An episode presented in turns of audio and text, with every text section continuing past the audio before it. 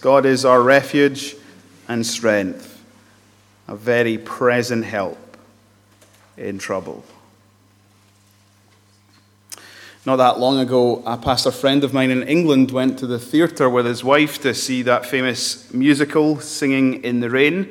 If you've had the privilege of seeing it on stage or you've watched the film, you'll know that the high point is when the song I'm Singing and the Rain comes on. And if you see it in the theatre, part, part and parcel of the whole experience is if you're in the front rows, you'll get soaking wet because as he dances around the uh, lamppost with his umbrella in hand, the, the water falls. And Pastor Steve recalls how in the theatre, everybody just started singing enthusiastically and passionately, swaying, I'm singing in the rain. What a glorious feeling. I'm happy again. No one wanted it to stop. But unfortunately, the curtains closed, the auditorium lights came on, and it was all over. And he recalled that as everybody was leaving the auditorium and as they were making their way to the front doors, outside a torrential rainstorm started. And he was struck by the fact that all these people who just moments before had been singing passionately and enthusiastically were now frantically and anxiously looking to how they would get to their cabs or their cars or to the tube. And when he said that, I thought, that's a perfect picture of what we're like as Christians. You see, we can come to church and we can sing our psalms passionately, enthusiastically. And yet, when the real storms of life come, we can find ourselves silenced, shaken.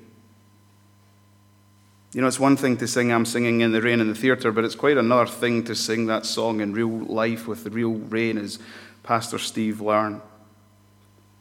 And you know, in real life, with real storms and real trials, it's one thing to sing Psalm 46 in church, but it's quite another thing to sing it during the week. And if there was ever a time we were living in a world that is feeling deeply unsettled and it feels like it's been shaken, now is that time. You know, we turn on our TVs. Last year it was war with Russia and Ukraine. Now it's Middle East, Israel and Gaza, US and UK striking the, Irani, the Iranian backed Houthi uh, terrorist groups who are causing havoc in the Suez Canal. Things are terribly unstable in West Africa, that the whole nations there are just set to go off in war. South Sudan, fighting Sudan, uh, China and Taiwan. And that's just to mention what's going on in the global stage. I don't know what's going on in your personal lives. At these times when it feels like the world has been shaken, where perhaps you and your own personal life have been shaken, can I ask you, are you singing? The Psalter wasn't given to us so that we would just sing songs on a Sunday. The Psalter was given to us so that we would sing songs Sunday through Sunday. You see, this Psalter captures the whole of life and all of our experiences and all of the emotions we go through. The Psalter was given to us so that we would have rock solid confidence in who God is and what God has done for us. These songs were given to shape us and instruct us. These songs were given so that we would sing them all of the time. Uh, psalm 46 was a favourite psalm of the great reformer Martin Luther. He used to often say to his fellow reformer Philip Melanchthon, Come, let us sing the 46th psalm and let the devil do his worst. He so loved the psalm that he penned his own paraphrase A mighty fortress is our God. Martin Luther knew that that was a song that he had to sing when it felt that all the powers of darkness had been unleashed upon the church of God in his life and generation. And I think this is a song that we need to study and sing in our day and age. If you look down at the psalm, you'll see that it breaks into three stanzas. And we're going to look at this psalm under three headings verses 1 to 3, God's protection, uh, verses 4 to 7, God's presence, and verses 8 to 11, uh, God's power. So, God's protection. If you know anything about many of the Psalms in the Psalter, they begin with the psalmist's prediction or circum- predicament, or circumstances. Deliver me, O God. Save me, O God, for I am sinking. This psalm does not begin with the psalmist focusing his attention on his own situation. Rather, he has learned the lesson to lift up the eyes of faith to his God. God is our refuge and strength. You know, it's so easy for us as we live our lives in this moment that we find ourselves in to have our mind's attention fixated with a 24 hour news cycle. It's so easy for us to be overwhelmed by all the things that are going on in our own personal lives. But this psalm reminds us that we don't need to be overwhelmed by our lives or all that's going on in the world, but we need to be overawed by our God. God is our refuge. This is one of the greatest invitations given in the Psalter. God is our place of protection, of safety and shelter. In this psalm, we're being invited to run to God, to turn to God, to come and rest under the shadow of his wings. You can't come to this opening line and to this opening statement without realizing that to be a Christian, you really need to come to God through his Son, the Lord Jesus Christ, who protects us from the wrath of God that is deserving to all those who are unrepentant and still in their sin. All Christians find their refuge in Jesus. He is our place of security, our place of safety and shelter. You know, tonight in Ukraine,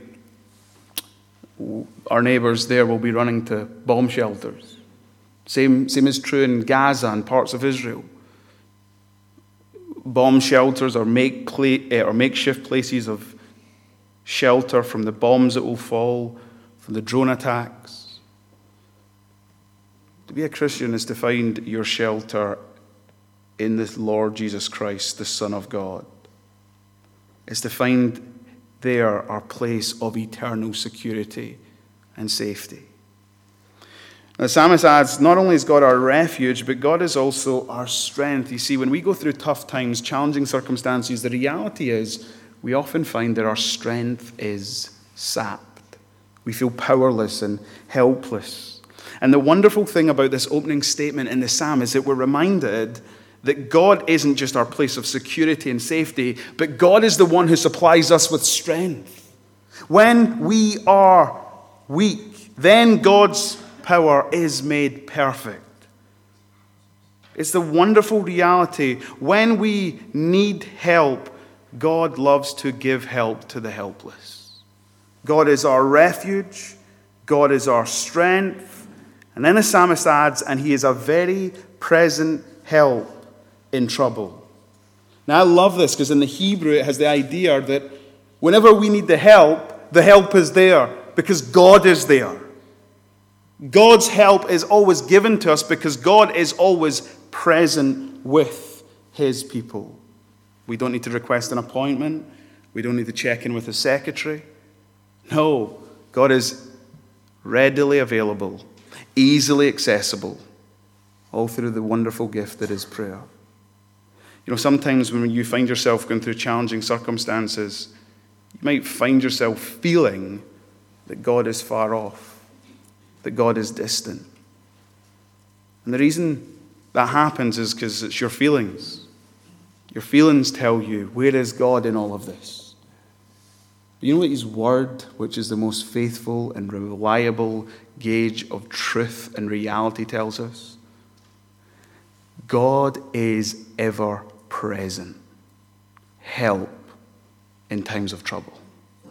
God is there in the midst of the tough times and, and our challenging circumstances. The Bible teaches us that God is our refuge and He's our strength, He is our ever present help. And, and, and what I love about this opening statement is is it reminds us that, yes, we are not immune from tough times, but it reminds us that we've got a God that we can turn to, trust in, and a God that we can call upon, and He is there for us. Now, now, if you get that, if you get that God is our refuge and He is our strength and He is our ever present help, here's the consequence. Therefore, you need not fear. I love that in Scripture, when you apply the logic of faith, who God is has an impact on how you live your life. So, because God is our refuge, because God is our strength, because God is an ever present help, therefore you and I need not be afraid because God is for us, there to protect us, there to help us. Now, I know that even in tough times, all of us are prone to even doubt that. Like we feel afraid, we find ourselves feeling scared. So the psalmist, knowing that we are tempted to feel like that, what he does next is he wants to underline and underscore why we need not be afraid. So he says, Imagine there was a cosmic calamity where the earth gives way, where the mountains fall into the sea, where the waters roar and foam. It's like he paints a picture of hell. Imagine this creation in complete chaos. If that was the case, right, how should the Christian be? Not be afraid. Now use your audacious logic of faith. If that's the case in a, in a huge cosmic scale, when you're going through a personal trial, a challenging circumstance, since God is your refuge and strength, since God is your ever present help, do you need to be afraid? No. Because God is your mighty fortress. Martin Luther could never have been the man to start the Reformation if he feared the Church of Rome. But he didn't fear the Church of Rome, he feared his God. And he trusted his God. And he said, Here I stand, I can do no other. So help me, God. There's um, brothers and sisters of ours in the Lord Jesus Christ in Ukraine tonight, in Kiev in particular, and they're there because when the war broke out, they had to weigh up the decision do we go or do we stay? And they prayed about it and they thought about it and they came to this conclusion. If the church is not relevant in a time of crisis, then the church is not relevant in a time of peace. And if the citizens of Kiev are going to remember anything, it's they did not want it to be that the church fled when war broke out. And so many of them said, We're staying. Now, we might not fight this war the same way that their fellow citizens fight the war, but they made a decision we will shelter the weak. We will wound the men. We will mend the wounded. We will care for the broken. We will pray and we will hold out the unshakable hope of the gospel that is in the Lord Jesus Christ, so that the people of Ukraine remember that we who trusted in our God will see that we were not afraid because our hope was greater than the fear of death itself. You know, the amazing reality is, is when your trust is in God, when your confidence is in God, it doesn't just impact you, it impacts others. And if there's anything our brothers and sisters and or their witness in uh, Ukraine teaches tonight, is that are we trusting in God? And it must feel like it is chaos as the bombs fly, as their homes and their workplaces and their livelihoods are destroyed. So we've looked at God's protection in verses 1 to 3. Let's now consider God's presence, verses 4 to 7. Now, this is fascinating, right? In verse 3, the image of water is this menacing image of water foaming and roaring. And then you get to verse 4, and the whole image changes. It says, There is a river whose streams make glad the city of our God. It's like menacing waters, sweet, serene river that brings joy. Now, let's do some biblical theology. Let's ask ourselves this question What does this imagery that's presented to us here in verse 4 point us to? So, the first question I've got for you is What do you think the city of God refers to? Well, you say rightly, Jerusalem. So, here's a question Jerusalem is a city set on a hill. So where's the river? There is no river in Jerusalem. So, what in the world is the referring to by saying, There is a river whose streams make glad the city of God? Well, if we go back to the very beginning of the Bible and we go back to the Garden of Eden, Genesis chapter 2, you remember that there's a river that runs through the Garden of Eden, giving life to all that there is. In fact, that river that runs through the Garden of Eden, it breaks off into four, divides and becomes four rivers. And it is the image of Eden, if, if, if maybe Malcolm, I'm sure, has taught this, that Eden is a picture of a temple. It is the original creation, God's presence giving life to all that there is. And then, if you were to turn to Ezekiel chapter 47, there's this amazing image where the, the prophet Ezekiel is enabled to see the end time temple. And he says this There will be a river that flows out from the throne of God and of the Lamb through the middle of the street of the city, and on either side of the river, the tree of life with its twelve kinds of fruit, yielding its fruit each month. The leaves of the tree were for the healing of the nations. And you know where that's also picked up? Revelation chapter 22. So here's the question What does this beautiful image of water running through the city of God depict? It depicts God's presence with his people. And God's presence gives his people life and refreshment, and it brings healing and joy. I don't know if you've ever made the connection, right? When God is in the midst of his people, you see that there in verse 4 the holy habitation of the Most High.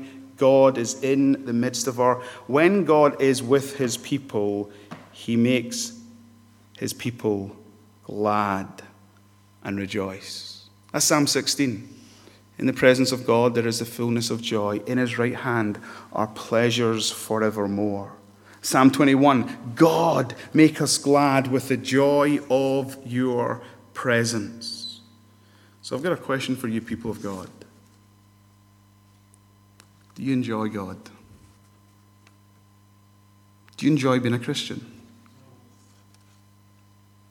I'm not asking, do you enjoy Christian activities? I'm asking, do you enjoy God? There's a connection between spending time in God's presence, being with God and God in you, and you enjoying God. God's presence gives us life and joy. That's why Sunday's the best day of the week. It's when we gather with the people of God in the presence of God to sing the praises of God and to hear from the Word of God. It gives us life and joy. That's why Sunday ought to be our soul's deepest delight and our soul's highest pleasure. C.S. Lewis, when he was paraphrasing the first question of the Shorter Catechism, man's chief end is to glorify God and enjoy Him forever, said, When God commands us to glorify Him, He is inviting us to enjoy Him. This is what we were made for to enjoy God. And so, the most obvious question, the most natural question is do you enjoy God?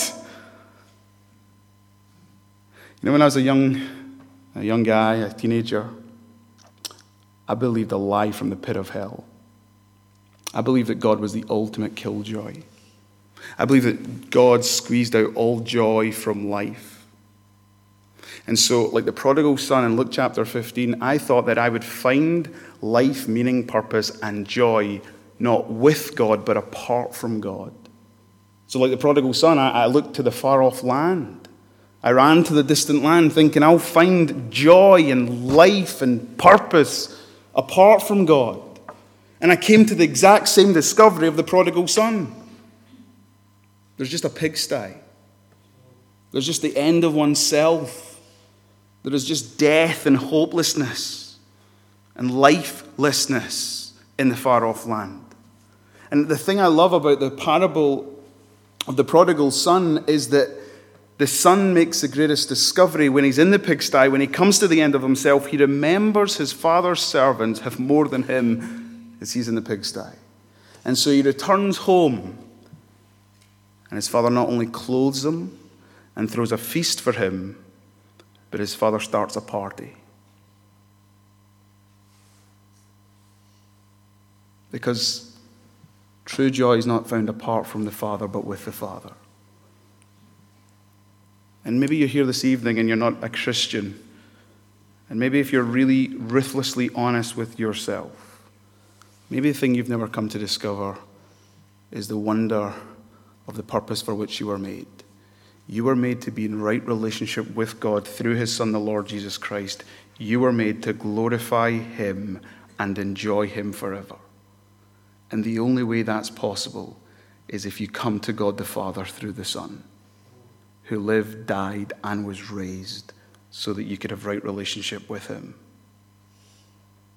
And if you are a Christian, truly, truly, we need to understand what we're doing tonight ought to be the most joyful, life giving thing.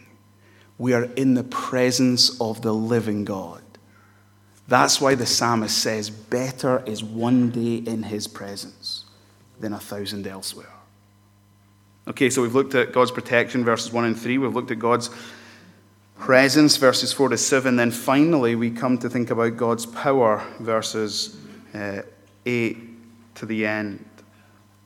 Just as we're thinking about God's power, I want you to back up and see that in the middle of verse 5, we're told, God will help his people when morning dawns. I love that phrase. Do you know when God helps you every single day if you're one of his? At the break of dawn. Because do you know what happens at the break of dawn every day? Every, every morning when the sun rises, do you know what happens? You get new mercies from the hand of God because great is his faithfulness. Do you know that God loves to do his best work in the morning? How do I know that? Well, think of the greatest act of redemption in the Old Testament the Exodus. When did God destroy the Egyptians? You can go home tonight and read the story, and you will see it was at the break of dawn that the waters of the Red Sea fell upon the enemies of God. Question number two when did God, if you like, fully complete the work of redemption in the New Testament? Well, Jesus said on the cross, It is finished, and it is finished. The finished work was done. He atoned for his people's sin. But the work came to a culmination, if you like, on the third day when he was raised from the dead. And when was he raised from the dead? See what a morning, what a glorious day.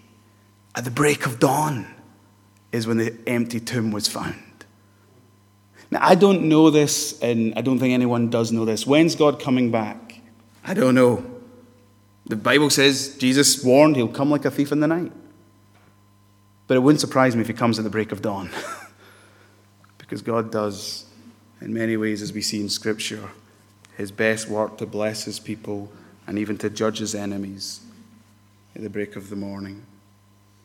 And the reason I highlight that is because this is when we see God's power displayed. God will help her when morning dawns. The nations rage, the kingdom totter, he utters his voice, the earth melts. The Lord of hosts is with us. The God of Jacob is our fortress. Come, behold the works of the Lord, how he has brought desolations on the earth. And everything that the psalmist is saying here, the sons of Korah are saying, is this God will come in power, and he will bring to an end all of the chaos that right now is happening across our globe. Nations are raging, kingdoms are tottering, but God will come and he will utter his voice. And we read in verse 9, and it will make wars cease to the end of the earth. He will break the bow and shatter the spear. He will burn chariots with fire. I want you to see here that there is coming a day that we all long for as Christians. There is a coming a day when Christ will return and he will bring an end to all wars in this world. And you need to hear this loudly and clearly. The weapons of warfare will be destroyed on that day. Every AK 47 smashed to smithereens every armored vehicle, every tank, every nuclear warhead, every single item of war destroyed. all sin and suffering rid of. On that final day, he will rid this world of death. On that final day, he will right every wrong. Every evil, unrepentant sinner will face justice at the bar of God's holy throne. On that final day, the healing of the nations will come about. On that last day, every one of his people who have suffered, he will wipe their eye. On that last day, he will show forth his power. Here's my question To what end? Why? All through this psalm, we've heard the psalmist speak. And then you get to verse 10, and for the very first time, God speaks. And this is what God says Be still and know that I am God. I will be exalted among the nations, I will be exalted in the earth. All that God does, He does for His own glory. He does so that He will be exalted among the nations. And because of God's commitment to His glory, we, His people, can rest our full confidence in Him that that day is coming where he will show forth his power. Now, how should we as God's people respond? Well, God tells us very clearly be still. Don't fret. Don't be anxious. Be still. And know that He is God. And know that all that He has said, He will bring to pass. Be still and trust. Be still and wait. Be still and rejoice. The psalmist invites us to hear the voice of God, and God speaks, and God says, Be still. I don't know if we're going to leave this church building tonight and there's going to be a torrential rainstorm. But if there is, don't be silent. Be still and sing to God's praise. God is our refuge and our strength, our ever present help. And therefore, we need not be afraid. Though the earth gives way, though the mountains be moved, into the heart of the sea, though its waters roar and foam, though the mountains tremble at its swelling, there is a river whose streams make glad the city of God. Let's pray. Our God and our Father, we thank you that you speak to